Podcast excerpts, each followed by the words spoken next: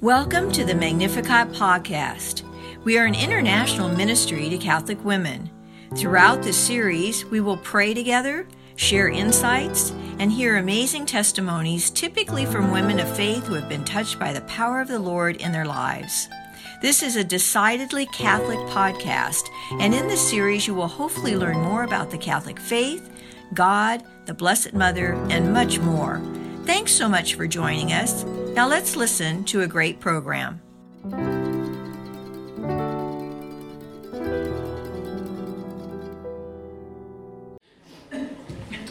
I want you to please close your eyes and as we have done in worship, let the Spirit let let it flow through you and know that every petition in this basket is representative of the lives and needs and wants of so many people.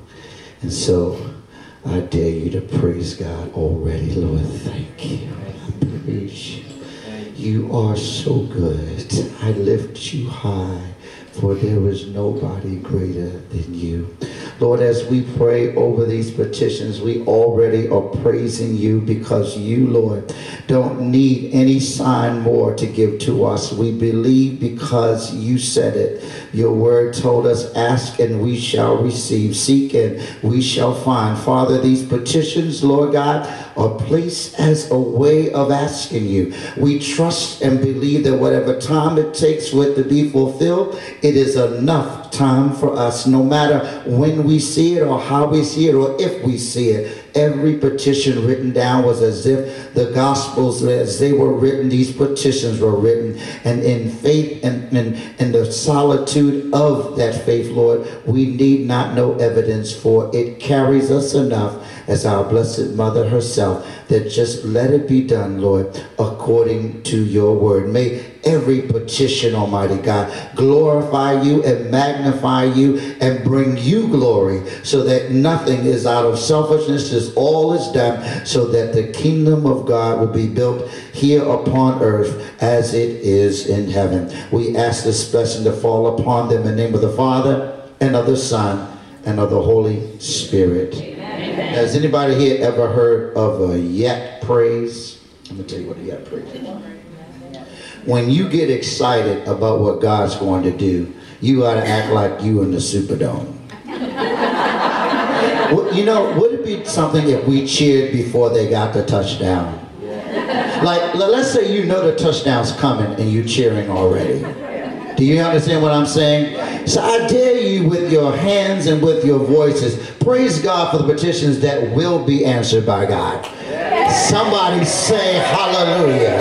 Can you say amen? You can put your hands together and you're praising him and say, it's going to be done already. Amen, somebody. Turn to your neighbor and say, it's going to get done. I don't know when it's going to get done, but I'm praising him already because God will do what I wrote down.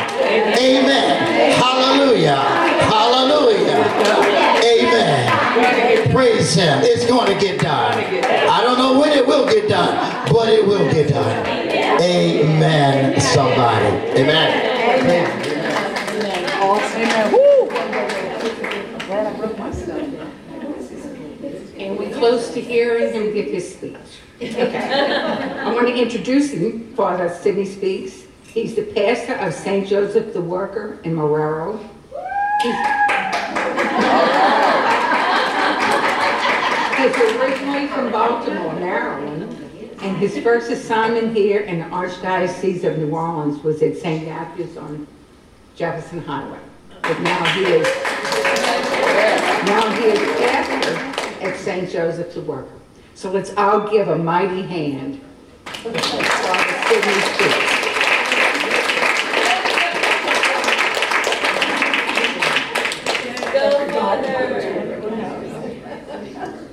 Let's pray over Father. Spirit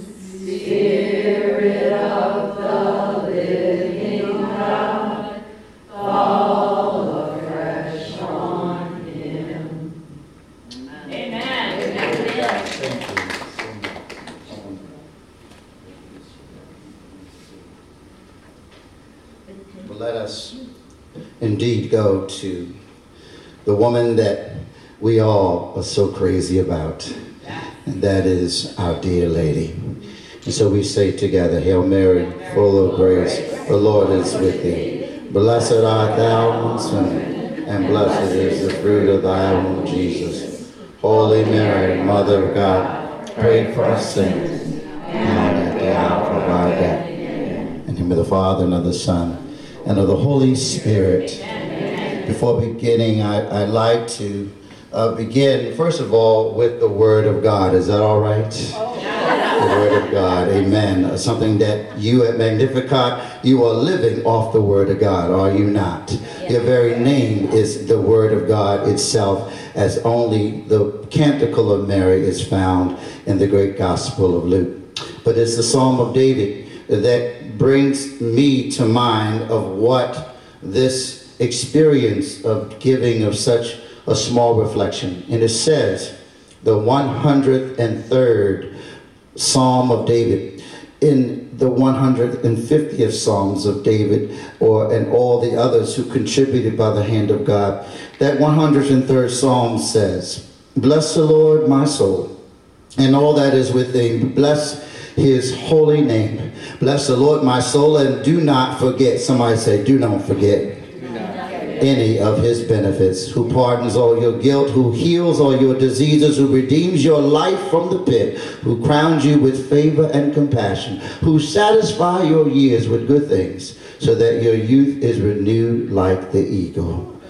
Amen. The word of the Lord. Thanks be to God. You know, I, I was reminded of a story to help me to know not to keep you here with anything of a long, relentless sermon.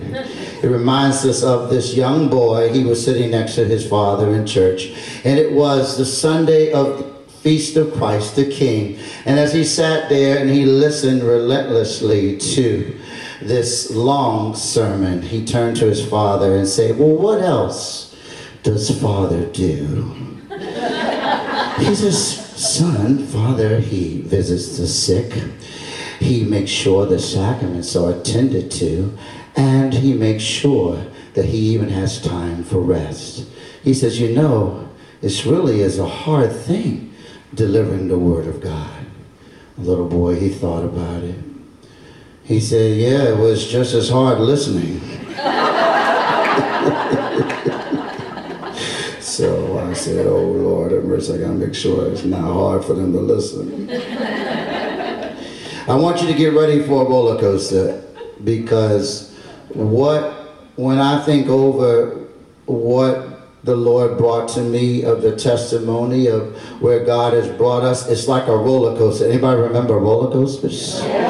When it was slow going up the hill and it was you were anticipating getting to the top, but you knew there was going to be a dip to follow, and then you knew after that dip another hill was coming.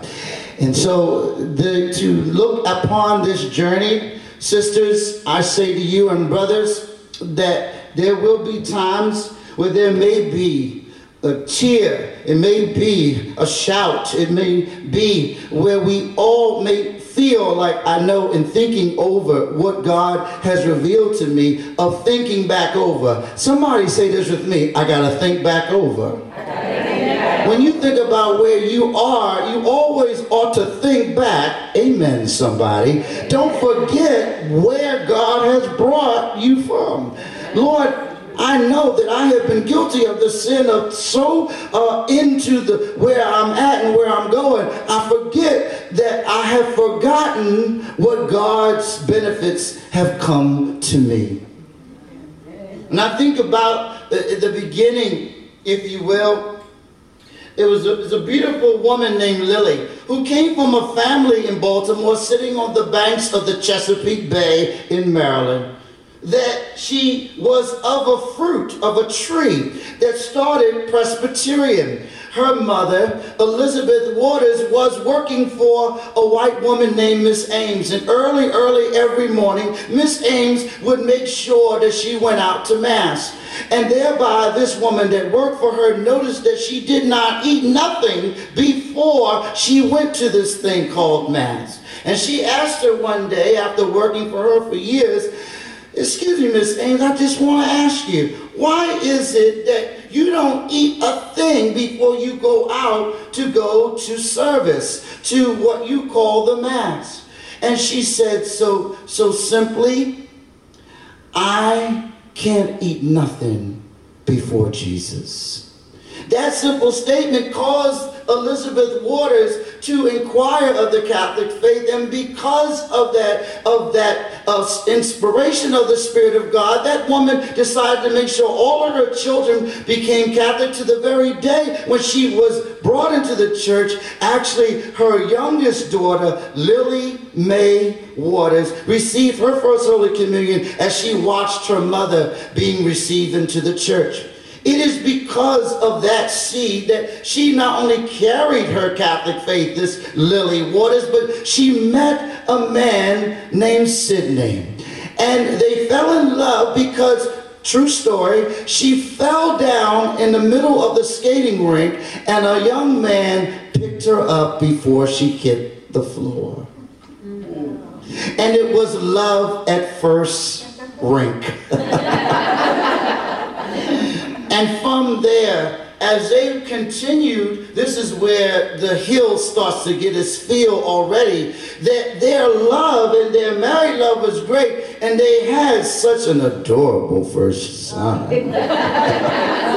their first little one, after being wedded at St. Veronica's Catholic Church, her hometown church in South Baltimore, which certainly is not on the map of Baltimore because it's not the best neighborhood. Anyway, okay. So here they were coming from this place, both west side and south side, and they got married. And, they, and when they had their firstborn, which uh, I, don't know if I said it again, but a wonderful baby little boy, the seven pounds and 15 ounces, they decided that in their marriage and in their starting of a family, and they named him after, of course, the father of the family, that they would have a life that was great. And they would have a life that was gorgeous she being not only a graduate of Howard University of, of Washington, but also he being uh, uh, uh, one of the first to integrate the Plumbers Union of Baltimore and went on to be a journeyman plumber, making over $42 an hour. You do the math, that's not a little bit of money. And when they put that together, although their love was true, they also had to be true to themselves. And one thing that was found out almost right away is that Lily married an alcoholic. She married a man that decided that alcohol for him was better of a caresser than his wife. Although he loved her, he split his love many a day to what we call Bacardi and Coke. And as this family grew, and as the reality came that there was not only an alcoholic problem, there was just the problems of raising a lot of kids. Here it was that this firstborn who thought to himself that he clearly must have been the best because God puts the best in the first. And he was so excited uh, about how Christmases. He had so many gifts that went to the top of the Christmas tree. His tree was covered with gifts. But the more and more children came, the less the gifts came. After a while, he was given two gifts and a handshake, and he was told, What about your brothers and sisters? He was even tempted to want his brothers and sisters killed on the very spot. Okay, so he thought that life at the top meant that the firstborn would not only get his own room, but they would all service him. But what God was doing was trying to let him know you've got to serve the rest. So, as he had life at the top, he realized top meant to be at the bottom. That meant all of his clothes were worn by other people called his siblings. It was called hand me downs.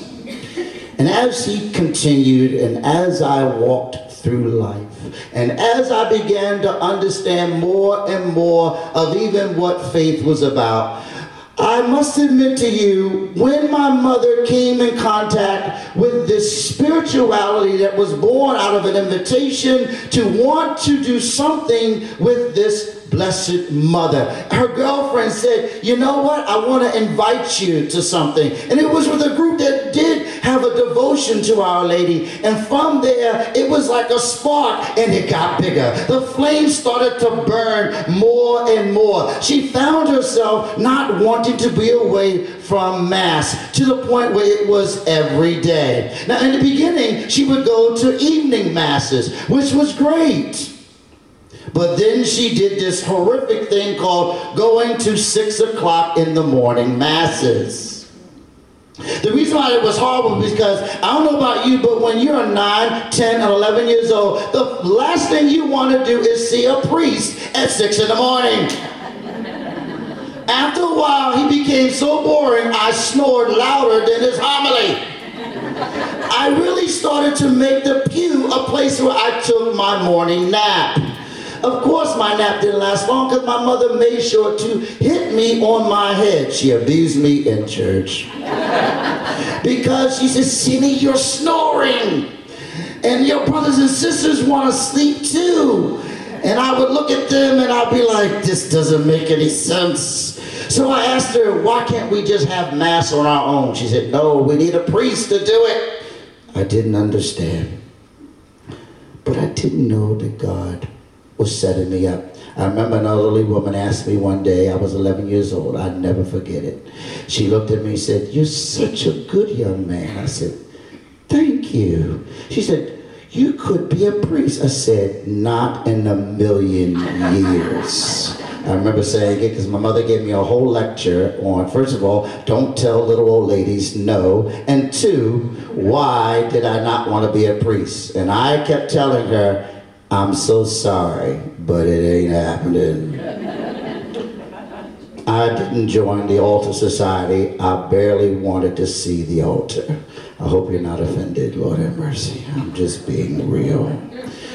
But then came a mysterious caller because the call was heard. The call did come it was an experience at the age of 16 where I felt in my bone of my spirit God talking. But to this very day, I, I cannot put together all of it to make sense. But wave your hand if you know God comes in mysterious ways.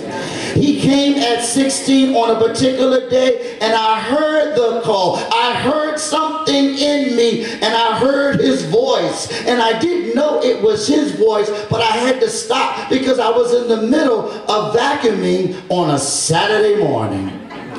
And you and I know that that's when your mom made you do all your chores before you went out to play was to do the Saturday morning chores. How can God's call be over the den of a vacuum cleaner? Well, one is I would take long breaks.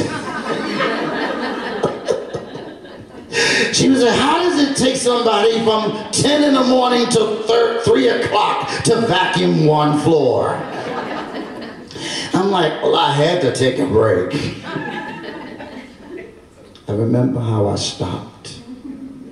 I remembered how I I was stilled by this this call. I immediately took the call and I ignored it. I was too in love with girls. I just couldn't. I was like, listen, that was just a figment of my imagination. I'm definitely not going to be a priest. I just heard it on that Saturday morning. I had too much pizza yesterday. and I went to an all boys school, a very prestigious Catholic school in Maryland and Baltimore called Mount St. Joseph High School. And, and of course, the call did not come just at that moment, but it didn't leave me alone. Do you understand what I'm saying? Like it was, it was like it kept coming back at different times. I'm like, I know, I know, I heard that, but I didn't know, I didn't go to a priest. I didn't ask nobody about it. It was in my prayer, but it was outside of my prayer. And then and no matter how many girls I looked at, and I looked at a lot of them, I don't want you to get all red cheeked right now, but I looked at a lot of them. I was 16, I was 15, I was 16 and a half, 17. I'm like, oh, I want to be married so bad tomorrow. And I knew I found my wife. She was light eyed. Oh, she had short hair. And she was five feet tall like my mother. So I felt like a giant. And I was like, could you marry me? She was like, Sidney, you haven't finished high school yet. I'm like, oh, okay, I gotta do first things first. But there was a time where in the midst of my junior class, they went around the room, and by that time the call was like a beeping noise. It just got stronger and stronger. And I, I, became restless with it. But I remember this day in class, and we were all around a circle. It was just 17 of us in this class. And I remember Mr. Watkins said, so everybody, we're gonna put you on camera, and I want you to tell me what is it that you that you sense with what you're going to be and do? And certainly they went around. It came to my to my time, to my turn, and I I, I was known not to be a shy guy. I kind of got around the school a lot, and I, I had a big mouth. You know, speaks. It kind of comes with the territory. And I and I and I, I stood there, and it was like, so Sidney, what do you want to do? and I felt a wrestling. I felt, I felt my heart going, come on, come on, you know I heard, I heard it. And I'm like, heart, stop, shh, shh, shh. And then, then, then my body was like, come on, come on, you know, you know what you want to do. And I'm like, um, um, um, and I never forget, Mr. Watkins like, speaks, you keep saying, um, what do you want to do? And I'm like, ah. And one of my classmates said, well, I think you're going to be in church. I'm like, no. And everybody laughed. I remember how much their laughter impacted me, and I was like, Lord, what are you, what are you saying? Why is this, this thing, this call is so mysterious. I don't know where to go. I don't have any priests I was close to. I would see priests. They were nice and I would say hello at mass and at the end, but I really, really didn't have no connection to what priestly life is or about. And I really didn't care. But God was just keep pushing. Somebody say he pushes. He don't make you, but he does a good push. Amen, somebody. He was pushing and pushing. I'm like, oh, I was pushing back. Like, no, no, no. And then, at that moment, from that day, classmates started to say things to me that I did not see. It was something about being of religious with God, of prayer, and I didn't see it. I just thought that I liked people. I love being around people. I always have. I just love what it means to be with a group and getting to know each person. But they saw something and I just didn't understand what it was. As I look back, God was speaking. It was witnessing. Something I didn't find out so after three cards were sent to me on ordination day from seven of my classmates of the Sidney that they saw who was struggling and fighting. You see, I love baseball. And to the point where I wanted to be a major league baseball player. I was a fan of the great Cal Ripken Jr. And as he played not only for the Orioles, I saw myself at Camden Yards going, I made the final catch. And so when I went to high school, I'm like, I got this, I got this, I'm gonna make the team. I never made past second cuts. and to the point where one day the, the, the coach was like, Sidney, you're so like passionate and, and everything. Like, like, like, like you really are so great to be around. Won't you be a manager? I'm like, a glorified ball boy? Are you kidding me? He says, you can wear the uniform. I'm like, okay, I'm sold. so I wore the uniform and I got every fly ball and every bat. And I, I thought I was living a dream. All I was was a manager. And there were other opportunities to be managers of other sports in my high school years, and I took all of them. And when I did, I didn't know what God was trying to do. Does somebody here know what I'm talking about? Yeah. He was trying to set me up for a life of simply being the last guy to leave, the last guy to do, and do it and take what it comes with it. Because I don't know if you realize by now, but there was a lot of ridicule that came with being the ball boy. First of all, people knew how much I loved the game of baseball, so every player would make sure to remind me, yeah, you never made it past second cuts. They would remind me of the fact that I'm on the team, but I'm not on the team. Particularly when I sat at the end of the bench, they would come and say, hey, Speaks, maybe you'll get to the major leagues. I didn't know that that was preparing me for a life of being in a place called service. I thought that I was simply living out my days in high school.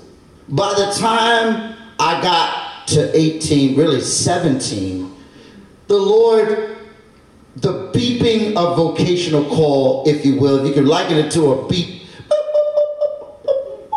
got so loud and so much in prayer. What I did know, there was a priest in Baltimore, Father Henry Hughes, a tremendous priest, an older priest who said to my mother, without me saying nothing to him, because I just thought he was an old white priest, who said, I'm sorry, Miss Speaks, I have to tell you something. And she's like, what? As she recounted the conversation to me, uh, your son, I believe God is calling to be a priest. And he came to the house. He was so, uh, so respectful, such a great, just being a man of God. And, and we would go to McDonald's, and he always bought the same raggedy meal, the Happy Meal. I was, I was 17 years old. He bought me a Happy Meal. And they gave him the Happy Meal with me standing there. I just don't understand that to this day. That, that, that McDonald's has long been knocked over, but I just really want to go to the manager and go, how dare you give a priest a Happy Meals to give to me? I'm standing right there. Of course, I didn't have the guts to say, Father Hughes, I really don't want a cheeseburger and fries. And I don't want the toy. I just don't want the toy. he thought, Jamie, he was doing me a great service. Here you go. of course, we sat down and talked about everything but priesthood and of life and what his story was. But of course, we talked of God. They were once a month. And even with all that, I was dating and I was dating and I was dating. And I just didn't have any guts to tell my girlfriend anything about what was really welling up in me. Come to find out, months before the revelation of my call came to be public, she dropped me. Yeah, she called me on the phone. You know, when the phone was on the wall, yeah, she called me. And she's like, Sidney, I don't know how to say this, but we're, we're, we're really getting older. And I know we fell in love in eighth grade, but I found someone else.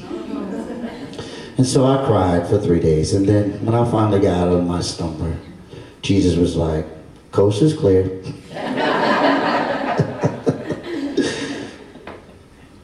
when Father Hughes made his journey and brought the news that he heard from God of my vocation, something that truly affirmed what had already happened.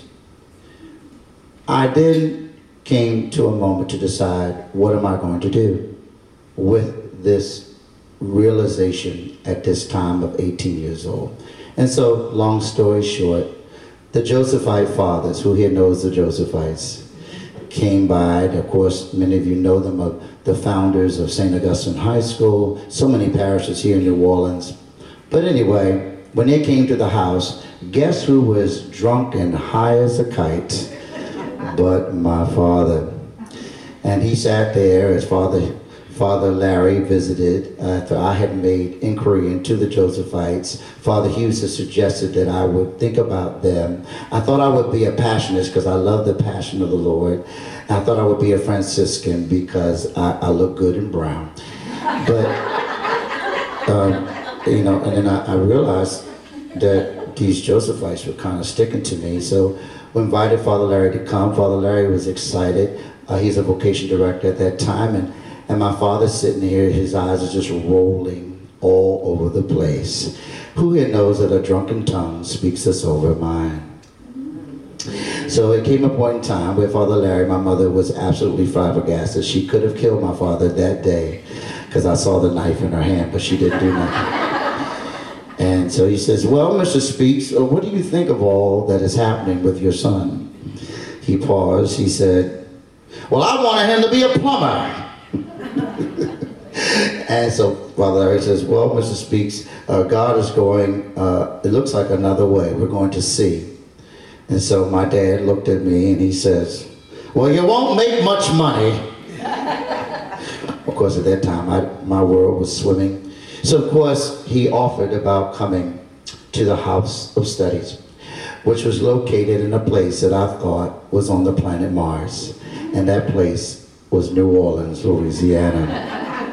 of course, in saying yes after much prayer and coming here. And many of you may not know, but when coming to a new city is one thing, but going from the East Coast to the South is pure hell. I'm just letting you know right now. Because everything is much slower in New Orleans. People say hello slower than anybody I had ever heard in my entire life. At home, when we say hello, we say it like hello. We just say, we even just say hi. In New Orleans, it's a conversation.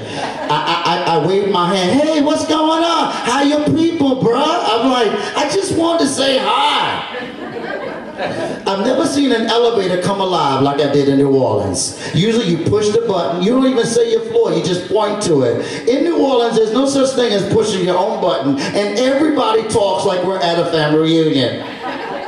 What floor you going to? I'm like, just two, please. Two? Man, what you doing on two? See, I'm on one, and my people, we having a good time. I hope you are too. How you been? Is your life good? I'm like, I just want to get to my.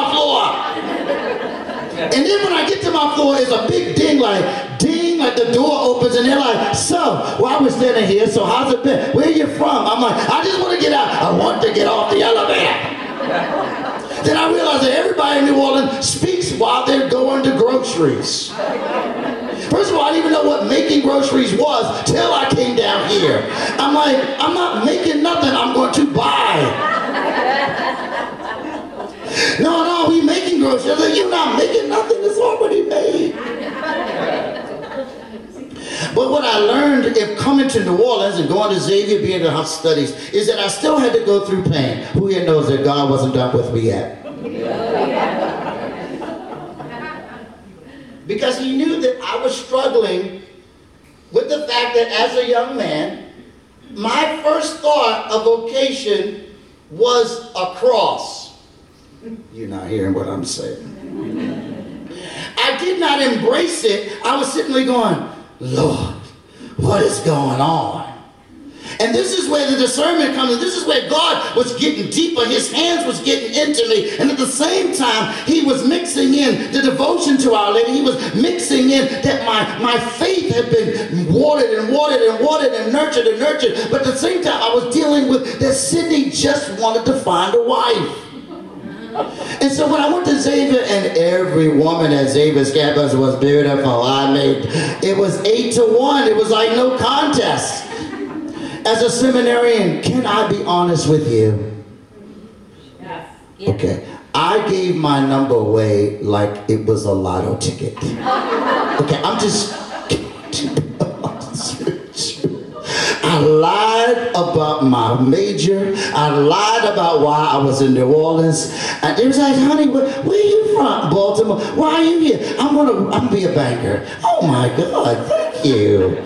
And I said, call me. Okay. And at the seminary, what we would do is we would make pretend a priest is calling every time. And I, and I would I would say, who's calling? I said, um, it sounds like the, the secretary of Monsignor Collins. I said, thank you very much. I said, hey, honey, how you doing? And after a while, it would get, it would only last for about three months because the girl would realize, like, wait a minute, wait a minute, wait a minute. You look very familiar. I'm like, what? Wait a minute. You're a seminarian. Oh my God, I heard about people like you. I'm like, Lord. Who told you? It was another girl. She said, actually, you're going to be a priest. I'm like, who told you? Of all these students. God met Jonah Speaks. I am Jonah Speaks. I ran and ran and ran throughout the seminary, but God still had his hand on me. I tried to date while I was a seminarian. I pray to God y'all not scandalized up in here. I'm revealing that what God was doing was, in spite of my error of thought, my behavior did not become that of a seminarian all the time. I prayed, but thank God I didn't catch on fire. Because Lord, I should have been, I should have been somebody like, what are you doing? And the call of God was so present, but it was in the midst of real circumstances. I lived with 12 men from all across the country. And boy, we had good days and other days we had some bad days. I would kneel for communion every single Mass. My mother had taught us that we were not to receive the Lord except on our knees. And we would make sure that as we lifted out our tongue to receive Him and close our eyes, to just think that it was as if the Lord Himself was placing it on our tongue. Seminarians would always make sure to make the best ridicule of kneeling speaks. And they would say, A speaks, those knees, they certainly not as big as your butt, because you are just a big old butt Baltimore. They would call me Big Butt Baltimore. It was crazy. It was days where I thought that dealing with seminarian strife was something only that I experienced. Come to find out, seminarians to this very day deal with what's happening within the house, but realizing what God was doing. And what God was certainly trying to show me is when you go through adversity, your storm is your blessing. Come on, somebody. When God has given you a storm, because I didn't ask for the storm, but it was right there. And it was because of things that I did, and it was just dealing with being with each other, that God didn't want me to realize it until later when I reflected. And when did I reflect? Well, after the years in the House of Studies and going on to get my, my graduate uh, theology in Washington, D.C., which was a part of the Josephite uh, community way, of course, marching to ordination. I still was fighting. I still was thinking that God was, He was calling me and I was responding, but I didn't want to deal with all parts of me. I wanted to somehow, in, in some way, act as though prayer would just cover it all up. Who here knows it don't work? and, I, and I realized that as I got to uh, the life in the city, the city of New Orleans, and, and going on, it came to where God was like a weaver, and there's many threads. And all those threads, I thought some didn't mean anything, I thought some meant a lot. But who here knows that people of the Magnificat were praying for me and didn't know my name? Come on, somebody. I know, know what I'm talking about. The weaving of prayer was happening and it was it was telling a tapestry of my life. And some parts really didn't seem to fit but god was telling me i'm weaving and weaving. And just like all those threads look like different colors it's going to come out to a quilt for me but i'm not going to make it all fall into place. I want you to understand that your testimony only comes when you are living through your test you are going through what I am testing you. I want to see where is your heart, even after you're ordained a priest. I was on the floor. I, I was sitting there and I was sobbing. I remember how wet the, the, the, floor of the, of the church was. I was actually ordained of, of my own class because my other brothers eh, didn't make it through novitiate uh, at that time. And, and as I got up, I'm like, I, I, I'm sobbing with joy. I can't believe that I'm here. But now that I look back on it, God was still weaving. And I was excited with the smells of ordination. The oil just carried me away. I'm like, oh, I'm going to be a priest. I can't wait.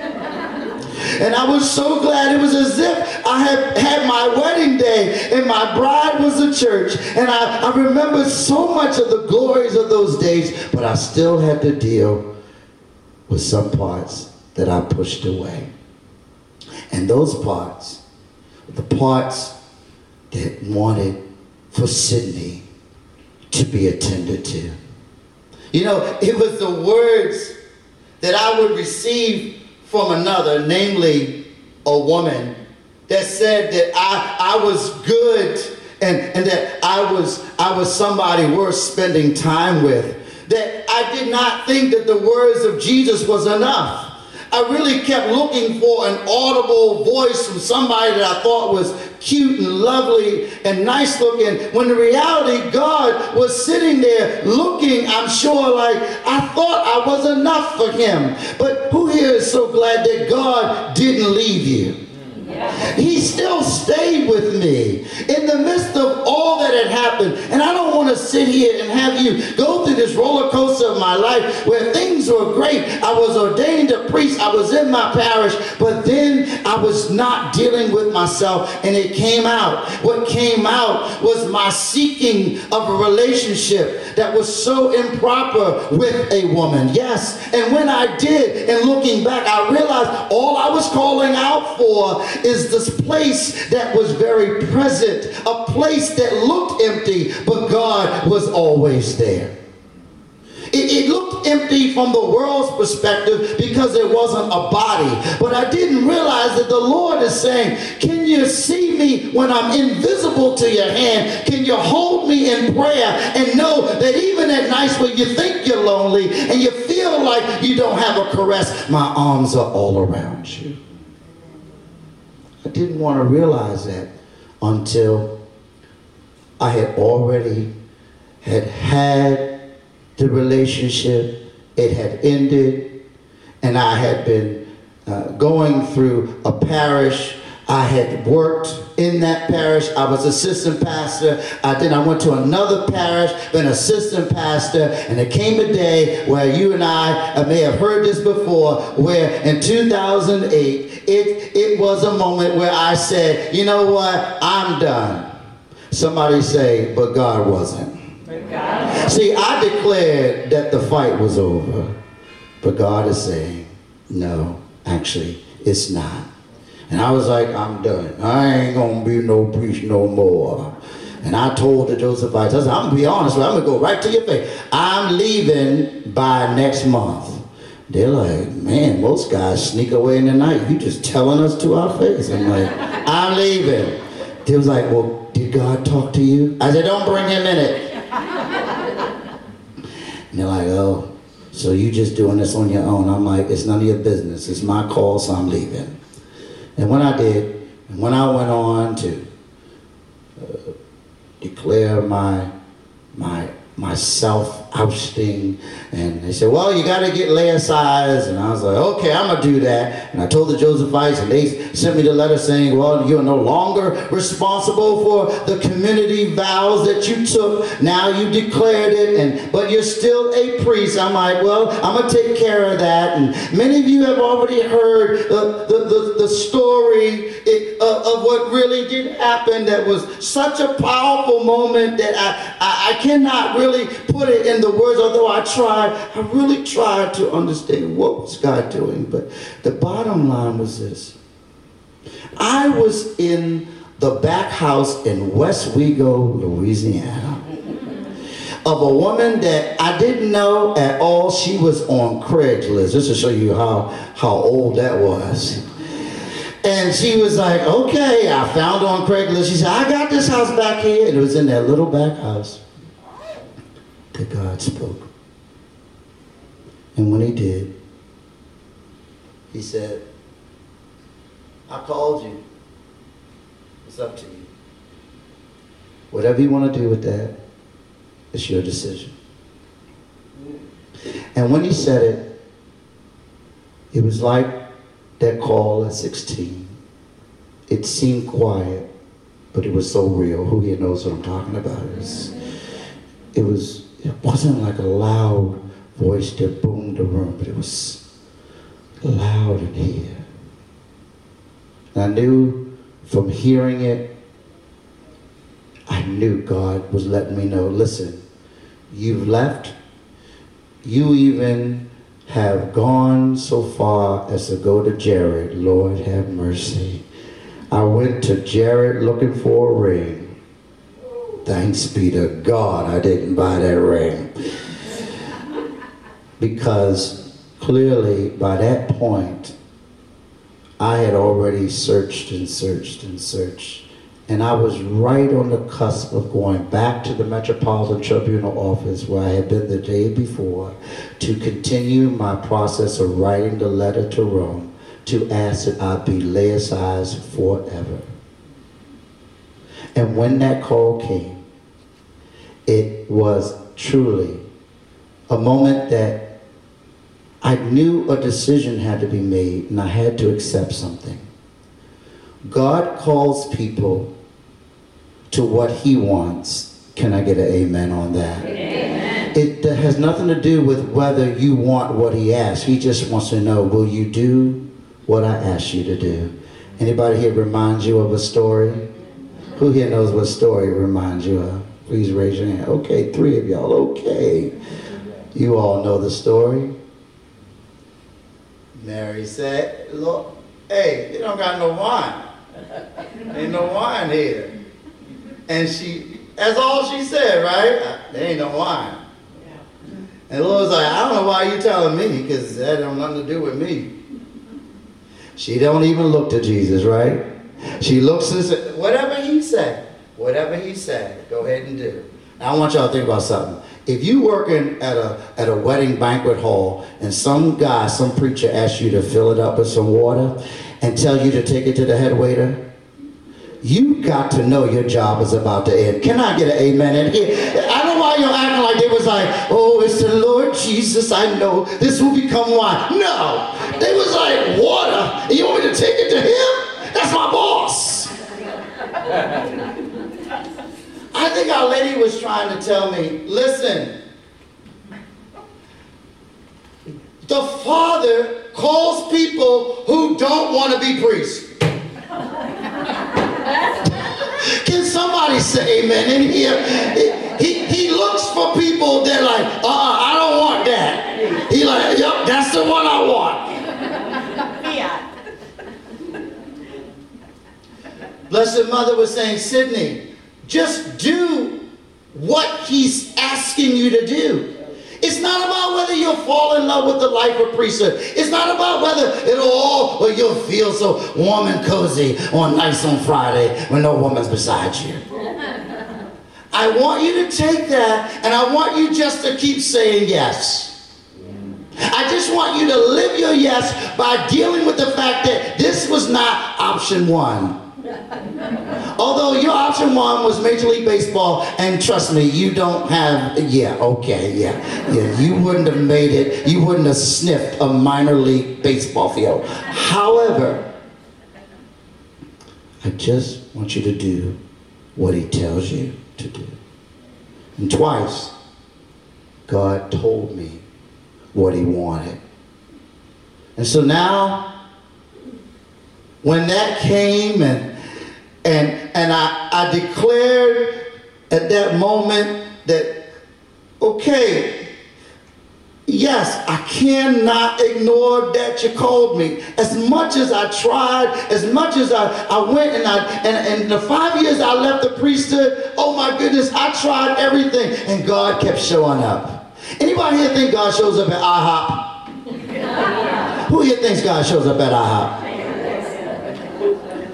I, am IHOP line. I'm with my so-called girlfriend at this time. I'm going back a little bit, and I'm with her, and I'm I'm a teacher, and I'm and I'm telling everybody, you know, I'm teaching Catholic school, and I'm in the IHOP line. Anybody here heard this? Lord, please put up with me if you heard this before. I, I never forget. I'm sitting there, and I'm, I'm going to, and I hear this little old lady. I knew it was an old voice and she was four people behind me. She said, excuse me, young man at the cashier. The whole line looked back at her. I was like, uh, yes ma'am, hello. She's like, baby, I don't know you. And it was a Sunday afternoon. I don't know you, but what do you do for a living? I'm thinking it's some woman from a school where I, you know, I was like, uh, I'm a teacher. She's like, all right now, God bless you. I said, all right, amen. Three minutes later, I'm about to, she said, wait, wait, wait, wait, wait, wait one minute. So people are like, Lord, what's going on here? She was loud. I was like, what? What? what? Are you talking to me? Yeah, yeah, wait, wait, wait, wait. You a teacher? I said, yeah. She said, mm-mm-mm, honey. My spirit is being stirred right now. I said, what is going on? And the lady was like, is she at your church? I said, no, I'm Catholic. I don't know. I know she ain't Catholic. What is going on? She's like, my spirit being stirred. She said, I don't know, I don't know what's going on. But I, I, you ain't you ain't no teacher. I was like, I said, excuse me, man, due respect, I am a teacher. He said, I know, baby, that's what you're doing, but you, she said, I'm so sorry, but yes, there was a light that hit all around is something around you. What did you do before you were a teacher? Then I got mad. I'm like, man, you know what? Everybody trying to wait. I said, no, no business about what I did. I said, you know, I was I was a priest at one time. Hallelujah! There it is. There it is. She said, baby, I don't know what you're doing, but you better drop everything right now. You better go back to that altar because you are a priest. And I'm sitting there, I am humilified at the IHOP line. Everybody's looking at me like I just stepped off a Martian ship. They're like, what is going on with this guy? I'm, I'm banging on the table. I'm like, the lady was like, sir, calm down. Uh, are you finished paying? I said, take the, take the money. And I went out and my girlfriend was like, she had waited in the car. She's like, Cindy, what's wrong? I'm like, this woman. She's like, wait, wait a minute. You are really angry right now. Why? I was like, I just don't want you to bring out all my business right there. She's like, no, no, no, wait a minute, wait, wait, wait. This ain't about. Something's touching a chord in you. She said, I thought you let go about priesthood. I was like, I did. She said, why are you mad? I said, none of your business.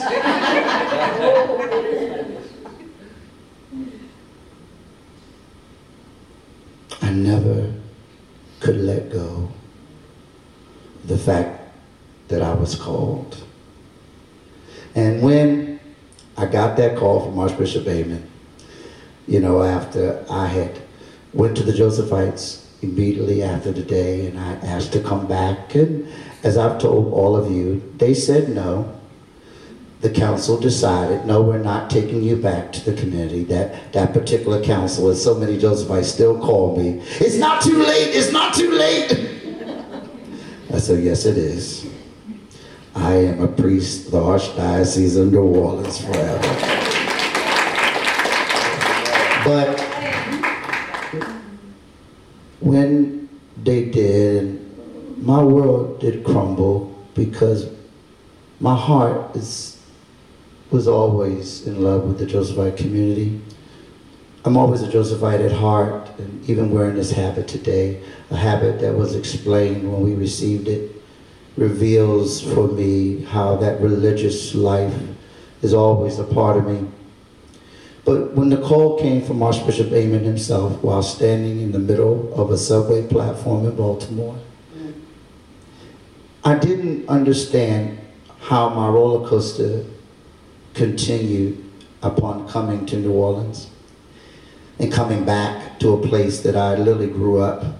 My first drink was on Bourbon Street at 18 years old. I had so many first, my first license was right here in New Orleans, where the test said, go down Veteran Boulevard, make a U-turn, and go back. I said, okay, it's a very easy test. With all the firsts that happened here and coming back, and being sent to St. Matthew the Apostle Church, a place that I'll never forget, Father Joe had left for his summer vacation, and it was really hot one day.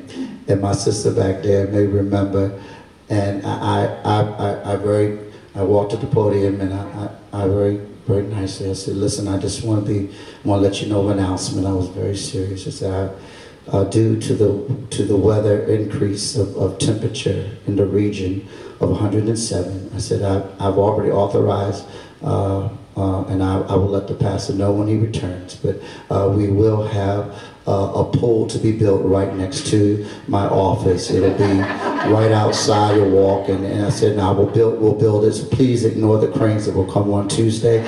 Uh, it, it's just to dig up the ground. And uh, so then, I, you know, the congregation, of course, is like, oh, oh, oh. I was like, oh, yeah. Well, then a week later, Father Joe comes back. Of course, he had been back, and then suddenly he says, now, can I see you in my office? I said, sure. He cuts the door. I said, Joe, why are you shutting the door? You know, you're short Vietnamese priest. I just love, Father Joe is like a big brother to me. And he said, Sidney, did you tell the congregation that they will build a pool? I was like, oh, I did. just kidding. Well, Sidney, this woman who came today, she did not think you were kidding. I was like, oh. so she gave a check for $10,000 for the new book. I said, oh. No, she said, and she gave details. Did you detail it? I said, what? She said, you said the, that the diving board will be... I said, oh. I said, I thought everybody laughed. She was not laughing, Sidney. I said, oh said, well? I'm so sorry. He said, yes, please apologize to her and hand her back her $10,000 check, please, that she gave to me this morning. All she said was, this is for the pool. okay, so I now at all of my homilies, I make sure that I preface with, please understand that I am kidding, fictional, I'm not, okay. So, coming to St. Matthew's, was a joy that I could go on forever. The people that touched me there, receiving me, acknowledging that my vocation was alive and well by their prayer, even their times of affirmation.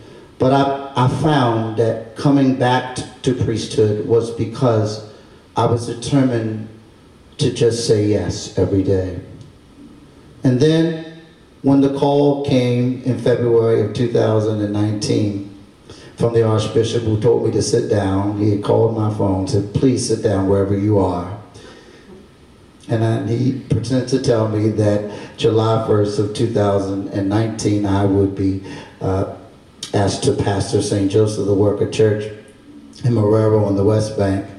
I was elated, but of course, I had so much uh, it was it was bittersweet. I remember how much uh, I I cried. I'm not going to lie to you. My mother was. We were about to go to pilgrimage to Lourdes, France.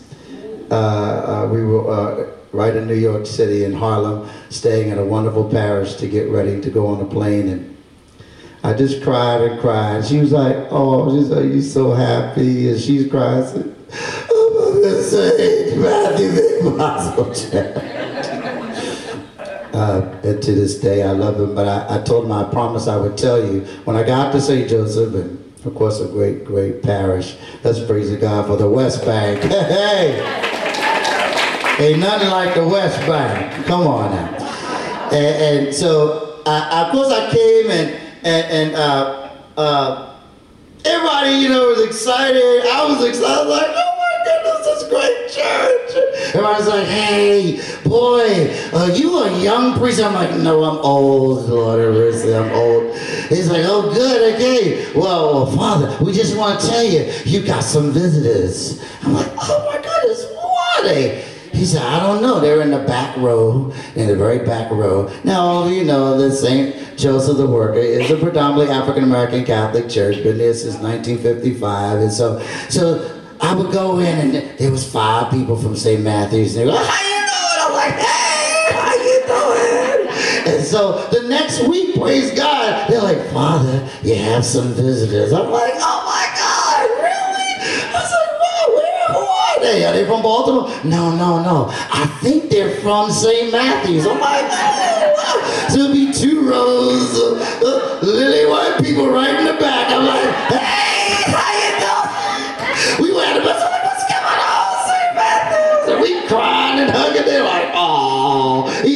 St. Matthew's. I'm like, oh my God. And then the next week, you know, hey, Father, I think you got some visitors.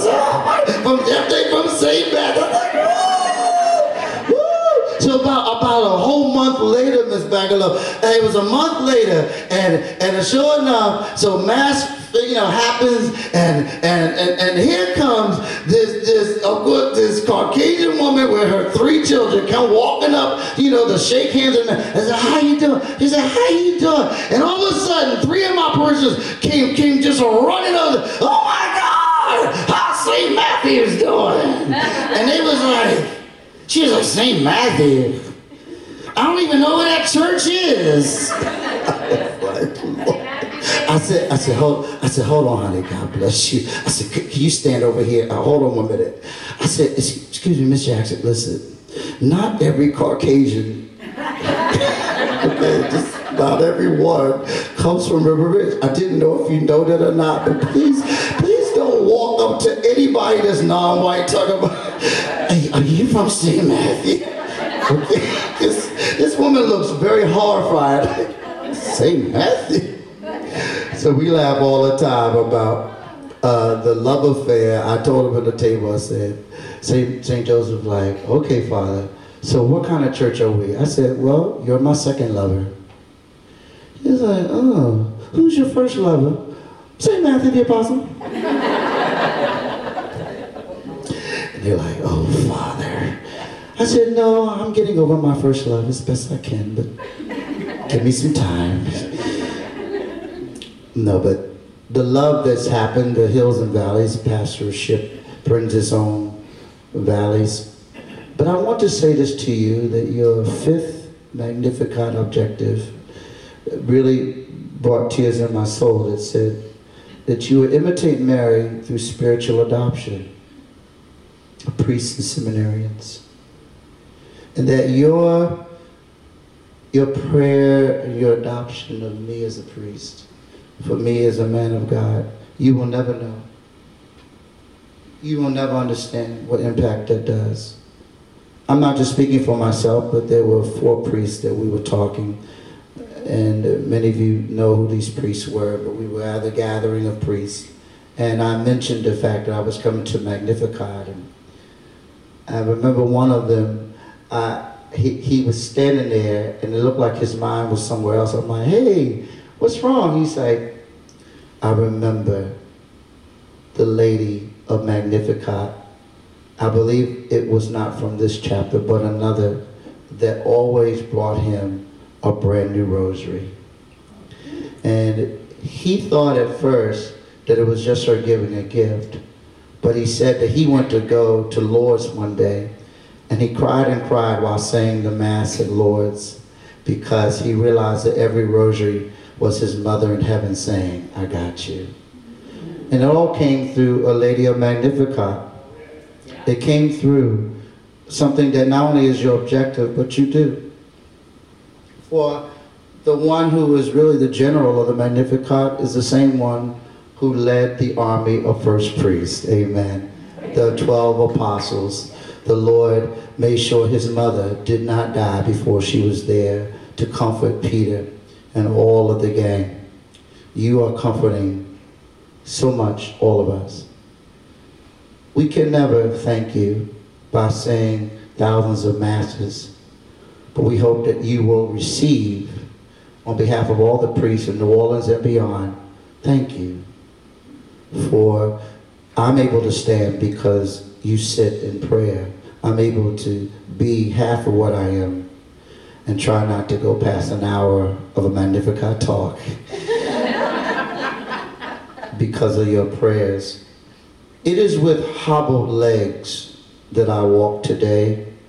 I did not realize that the story of Jacob wrestling with the angel, when he said, Lord, I won't let you go until you bless me. And the angel struck his thigh, and they said he had a limp from there on. I realize that what God is letting me know that your testimony comes from that you were born and your call came in the midst of circumstances that wouldn't seem to be ideal. And your walk was not a walk where your seminary life was absolutely stellar. Yes, you did well scholastically. Yes, you were liked by many of a brother seminarian. But your walk had lots of stumbles. But it's not about that, it's not even after you were ordained and you defiantly told me no to a vocation that I gave you. But it's about that when you get up in the morning, can you be as your mother and simply give every effort to say one word? Yes to my will. Because if you trust me, I will bless you. I will bless you in so many ways. I'll bless you with a beautiful group of women who will call upon you not just to speak, but to be in their midst, is to feed you and fill you and let you know that their answer affects your answer. I want to thank you for that. I want to let you know in closing that there was a little boy who was at Mass with his mother, and he was really getting tired of Mass. He said, Mom, is this Mass almost over? Because I'm feeling kind of sick. She said, Well, if you're sick, then please, please, what do you have to do? I have to throw up. Said, Well, go outside. Go out the doors of the church and throw up out there in the bushes. So he got up, he left, he was back one minute later. She said, Why'd you come back so fast? I thought you had to throw up outside. He says, no, mommy, I didn't have to go outside. I just went right to the vestibule and it says, a box says for the sick and I just threw, I just threw up.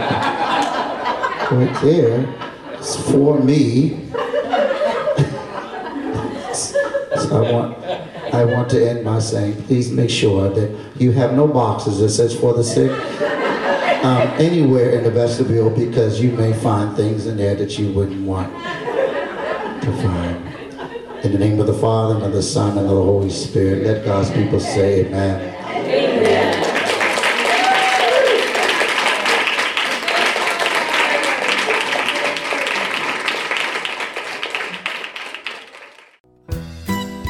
Thanks so much for listening to this Magnificat podcast. Have you been touched by our time together? If so, for more information or to find a Magnificat chapter near you, go to our website at magnificat-ministry.org or visit us on social media. We would love to hear from you. You can also email us at magnificatcst at aol.com or call 504 828 MARY, M A R Y. Until the next time, may God bless you.